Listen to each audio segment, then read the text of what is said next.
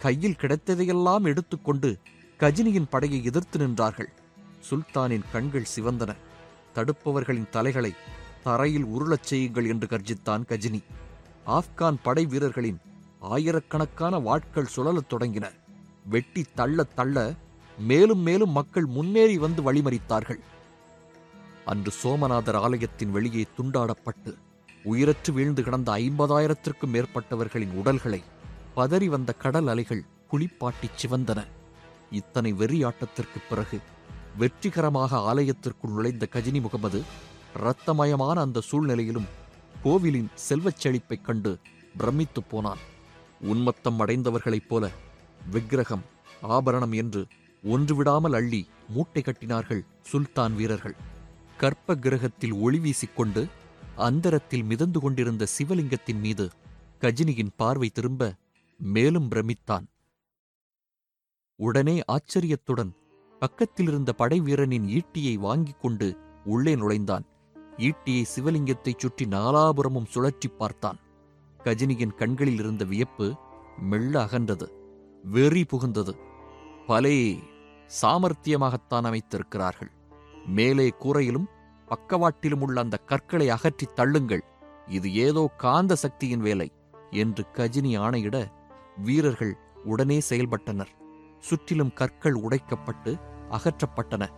சிவலிங்கம் மெல்ல அசைந்தது. பிறகு கீழே இறங்கி இறங்கி தொப்பன்று வீழ்ந்தது. தன் இரு கைகளாலும் அலாக்காக அந்த சிவலிங்கத்தை தூக்கி வந்து கோவிலின் முன் போட்டு உடைத்தான் முகமது கஜினி.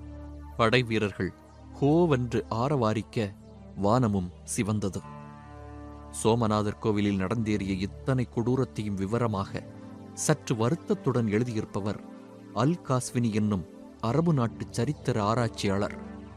காரியம் முடிந்தபின் கடைசி முறையாக இந்தியாவை ஒரு நிறைவான பெருமூச்சுடன் திரும்பி பார்த்துவிட்டு நாடு திரும்பினான் முகமது கஜினி.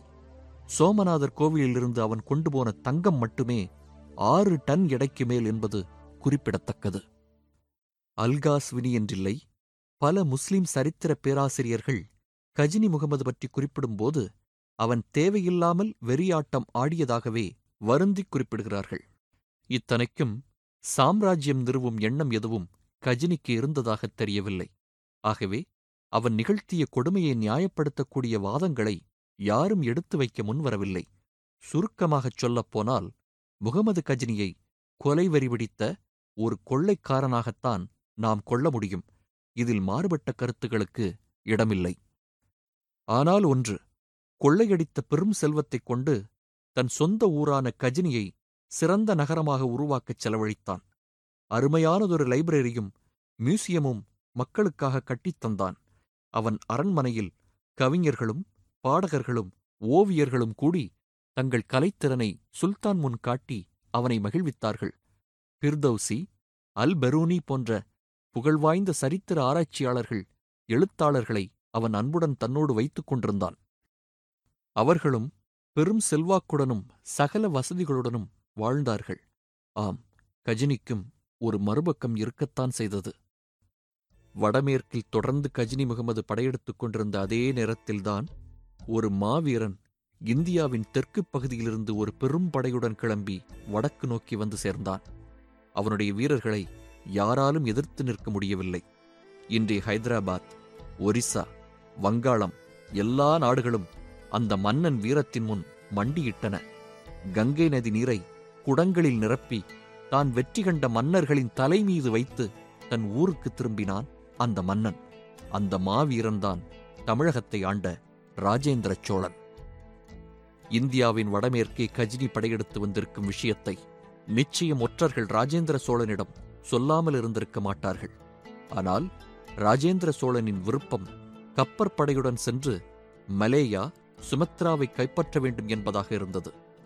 தென்னாட்டிலிருந்து வந்திருக்கும் ஒரு மாமன்னன் கங்கை வரை வந்து வெற்றி கொடி நாட்டிய விஷயம் முகமது கஜனுக்கும் சொல்லப்பட்டிருக்க வேண்டும். சிந்து நதியை கடந்தது போதாதா? கங்கையை வேறு கடந்து படைபலம் தெரியாமல் யாரோ ஒரு தென்னாட்டு மன்னனுடன் யார் மோதிக்கொண்டிருப்பது? எதற்கு வீண் வம்பு என்று தன் கவனத்தை வடமேற்கு பகுதிகளிலேயே கஜினி செலுத்தியிருக்க வேண்டும். கஜினி முகமது ராஜேந்திர சோழன். இருவரும் போர்க்களத்தில் நேருக்கு நேர் சந்திக்காமலேயே திரும்பினார்கள் என்கிறது வரலாறு. ஆப்கானிஸ்தான் திரும்பிய கஜினி முகமது ஒரு விஷக்காய்ச்சலில் படுத்து ஆயிரத்தி முப்பதில் இறந்து போன செய்தி கேட்ட வட இந்தியா நிம்மதி பெருமூச்சு விட்டது என்றே கூறலாம். கஜினி பிறகு கோரி முகமது பிறகு தைமூர். இப்படி தொடர்ந்து இந்தியாவுக்குள் வேற்று நாட்டவர்கள் படையுடன் புகுந்ததும் இந்திய குறுநில மன்னர்கள் ஒன்று சேர்ந்து எந்த ஒரு தற்காப்பு நடவடிக்கையும் எடுக்காதது ஒரு பரிதாபகரமான உண்மை. ஒன்றுபட்டால்தான் உண்டு வாழ்வு என்ற உண்மையை ஏற்றுக்கொள்ள மறுத்தார்கள் இந்த ராஜபுத்திர மன்னர்கள். தவிர மறதி என்கிற வியாதியும் அவர்களை பிடித்திருந்தது. ஒவ்வொரு முறை அந்நிய படை வரும்போதும் விழித்துக்கொண்டு அவசரகதியில் அரைகுறையாக ஒருங்கிணைவதும் படையெடுப்பு முடிந்தவுடன் எல்லாமே மறந்து விடுவதும் பிறகு பழையபடி கச்சிதமாக பிரிந்து உள்ளூர் சண்டையில் இறங்குவதும் அவர்களுக்கு வழக்கமாகிப் போனது. பிருத்திவிராஜ் ஜெயச்சந்திரன் ஒரு உதாரணம். இந்தியர்களின் தொடர்ந்த தோல்விக்கு மேலும் சில காரணங்கள். அந்நியப்படை இந்தியாவுக்குள் நுழைய வழி கைபர் கணவாய் அல்லது கோமால் கணவாயாக இருந்தது. சீனர்களைப் போல ஆயிரத்தி ஐநூறு மைல் நீள நெடுஞ்சுவர் கூட தேவையில்லை. இந்த இரண்டு கணவாய்களை காக்க சிறு கோட்டைகளை கூட எழுப்பவில்லை இந்திய மன்னர்கள். உங்களை காக்க நான் ஏன் கோட்டை எழுப்ப வேண்டும்? என்கிற ரீதியில் காழ்ப்புணர்ச்சியும் விதண்டாவாதமும் அன்று மலிந்திருந்ததுதான் காரணம். இத்தனைக்கும் வடபுலத்து அரசர்கள் பலர் உறவினர்கள். இந்திய மன்னர்களுக்கு நல்ல ஜாதிக் குதிரைகள் வளர்ப்பு என்பது எப்போதுமே புரிபடாமல் இருந்தது. சோழர்கள் கூட வருடா வருடம் ஐயாயிரம் பத்தாயிரம் என்று குதிரைகளை அரபு நாடுகளிலிருந்து இறக்குமதிதான் செய்தார்கள். ஆனால் ஆப்கான் குதிரைப்படையோ பிரத்யேக போர் பயிற்சி பெற்று சிக்கென்றிருந்தது. ராஜபுத்திரர்கள் நேரடிப் போரில் மாவீரர்கள் என்பதில் சந்தேகமில்லை. ஆனால் போர் தர்மத்தை பின்பற்றுகிறேன் பேர்வழி என்று களத்தில் அவர்கள் தேவையில்லாத பெருந்தன்மை காட்டுவதை ஒரு பெருமையாக கருதினார்கள். அது பலமுறை வினையாக முடிந்தது. முதல் யுத்தத்தில் முகமது கோரியை வெற்றி கொண்டும் பிருதிவிராஜ் அவனை கொல்லாமல் விட்டது ஒரு உதாரணம். பொதுவாகவே பல இந்திய மன்னர்களுக்கு போர் என்பது வீரம் கலந்த ஒரு பொழுதுபோக்காகவே இருந்தது. ஆகவே தற்காப்புக்காக யுத்தம் செய்வதோடு நிறுத்திக் கொண்டார்கள். வலியச் சென்று தாக்குதலே சிறந்த தற்காப்பு என்கிற உண்மையை அவர்கள் புரிந்து கொள்ளவே இல்லை. அண்டை நாட்டுப் படையினரின் கதை வேறு. மலைகளையும் நதிகளையும் கடந்து அவர்கள் இந்தியாவுக்கு வரக் காரணம் அவர்களுக்காக இங்கு காத்திருக்கும் பெரும் செல்வம். அது அவர்களுக்கு ஒரு இலக்காக இருந்தது. இந்திய வீரர்களோ கடமைக்காகவும் வீர மரணத்திற்காகவும் மட்டுமே களம் குதித்தார்கள். வந்தவர்களை மதம் இணைத்திருந்தது நம்மவர்களை ஜாதிகள் பிரித்து வைத்திருந்தன. இங்கே படையில் பெரும் பதவிகள் தரும்போது ஜாதியையும் கருத்தில் கொண்டு செயல்பட்டார்கள். ஆப்கான் படையில் திறமைக்கு மட்டுமே மதிப்பு தரப்பட்டது உண்மை. முகம்மது கஜினிக்குப் பிறகு வந்த கோரி முகமதுவின் வெற்றிகரமான இந்திய படையெடுப்பு பற்றி முன்பே குறிப்பிட்டோம். கோரி முகமது ஊர் திரும்பும் முன் இந்தியாவின் வடபகுதியை தன் சார்பில் ஆட்சி புரிய தேர்ந்தெடுத்தது தன் பிரதம தளபதிகளில் ஒருவனை. அந்த தளபதியின் பெயர் குத்புதீன் ஐபக். கோரிக்கு அடிமையாக சேவகம் புரிந்து சேனாதிபதியாக படிப்படியாக உயர்ந்து பிறகு டெல்லி மன்னனாக அரியணையில் அமர்ந்தான் குத்புதீன் ஐபக்.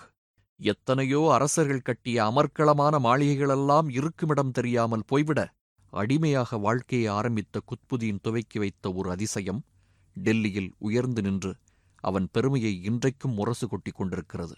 அதுதான் குதுப்மினார்